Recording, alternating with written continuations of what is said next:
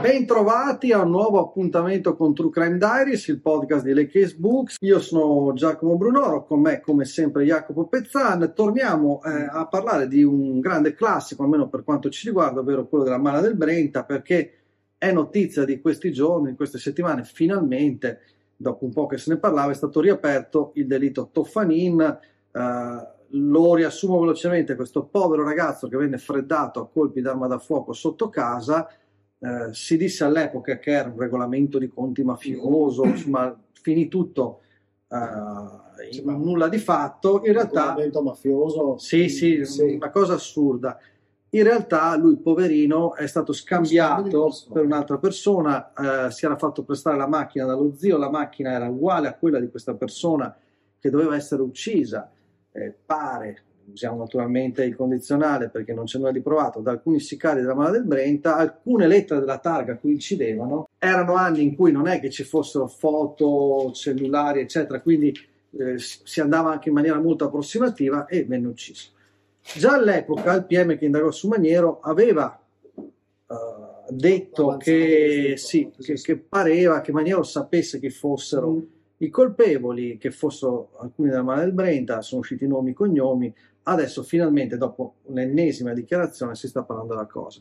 Eh, però è interessante notare come, noi l'abbiamo, ne abbiamo già parlato, Jacopo, questa storia della Mala del Brenta non finisca mai, sia piena, è come se la verità arrivasse ogni volta un pezzetto. Se la parola giusta sia irrisolta, sai, come quelle persone che sono mm. poi irrisolte a una certa età, non hanno ancora trovato una quadratura, e questa storia resta comunque profondamente irrisolta. Primo, perché secondo me continuiamo a interpretarla come una specie di piramide gerarchica, con Maniero al top e tutto il resto sotto. In realtà forse questa esperienza è più vicina a quella che, appunto, come a Roma chiamiamo la Banda della Magliana, ma in realtà erano conglomerati di bande diverse, con realtà anche al proprio interno profondamente diverse.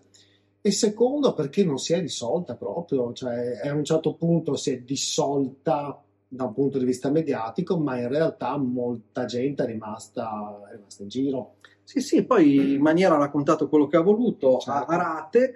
Ma questa tua analisi è veramente interessante, perché poi, lo dico, sotto ai nostri video di YouTube trovate in alcuni eh. casi qualche commento di, di qualcuno, ex sì. della Mala del Brenta, eh, abbiamo verificato, sono persone che in alcuni casi hanno scontato anche lunghe pene detentive, ora sono liberi, in alcuni casi ci accusano di dire bugie, in altri casi raccontano la loro verità. Allora, per quanto riguarda le bugie, io posso dire, noi raccontiamo la nostra visione della cosa, non abbiamo la pretesa di avere la, la verità o di dire l'oro colato, e ognuno dice la sua verità. Maniero ha detto la sua, gli altri ex dicono la loro.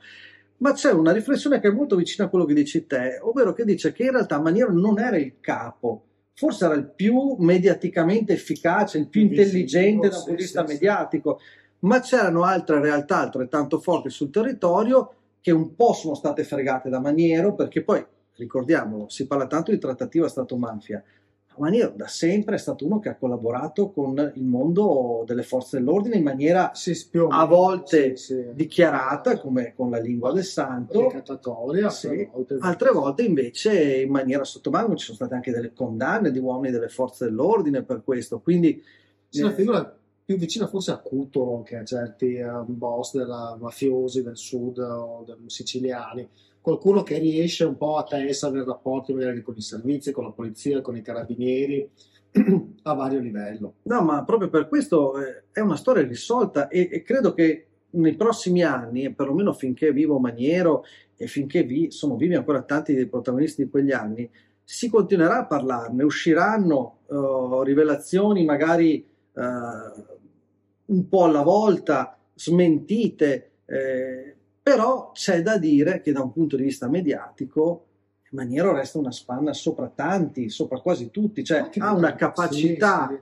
un carisma, non so come sia. Anche lucidità e di analisi, perché anche nelle più recenti interviste, quando lui parla del traffico dei droni, sì, sì, come sì. scominare, ma cioè, in realtà Eh, non dice delle banalità, è abbastanza, è molto, è molto preciso, è molto puntuale, quindi cioè, ecco, come si direbbe dalle nostre parti, non è proprio un mona, ecco, come, come tanti altri invece, che sotto di lui, insomma. No, però io dico, anche queste persone, e io rilancio l'appello, gliel'ho fatto eh, già online, noi siamo aperti a confrontarci anche con voi, nel senso, volete raccontare la vostra verità, benissimo, magari evitiamo certe minacce un po' velate che abbiamo ricevuto eh, nei social o in altri messaggi, perché quelle non fanno piacere, però eh, certo. credo che in questa storia abbia ancora tanto da dire. Noi abbiamo pubblicato questo, che è un po' eh, uno dei nostri best seller, lo trovate anche in versione audiolibro ancora tanti anni fa, che è Felice Maniero e la Mala del Brenta. Forse Ottimo. Una nuova versione potrebbe essere La Mala del Brenta o del Veneto, cioè è che poi chiaro giornalisticamente il titolo Felice Maniero e le Male del Veneto, sì. Cioè, perché sta emergendo una realtà territoriale sì, molto più complessa di quello che esatto. il titolo giornalistico esatto. aveva tutto un altro tipo di realtà sì, poi c'era tutto il discorso di Piove di Sacco esatto. poi che in parte è inglobato da Maniero sì, e sì, tutta sì. la storia di Legnaro anche sì, lì sì, sì, insomma sì, E, e si dividevano quasi, non dico in famiglie, perché in Veneto mancava eh, il concetto sì, di, di clan esteso, sì. però c'erano gruppi ben precisi, e il fatto che Maniero dialogasse molto con le forze dell'ordine eh, non è mai piaciuto, questo in un mondo in cui l'omertà è da sempre un principio. Pensiamo solo a Marietto Pandolfo, trenta anni in galera, non ha mai aperto bocca, mai, cioè, per dirne una. Eh, ed era uno dei bracci, de, non dico il braccio destro di Maniero, comunque uno dei capi militari certo. diciamo, della Mala, quindi, perché, e avrebbe potuto godere di sconti di libertà importanti, ma mai parlato, giusto per capire anche qui in Veneto il livello dell'omertà, quindi non è una cosa sì, solo sì, sì, sì. forse tipica di certi mondi criminali.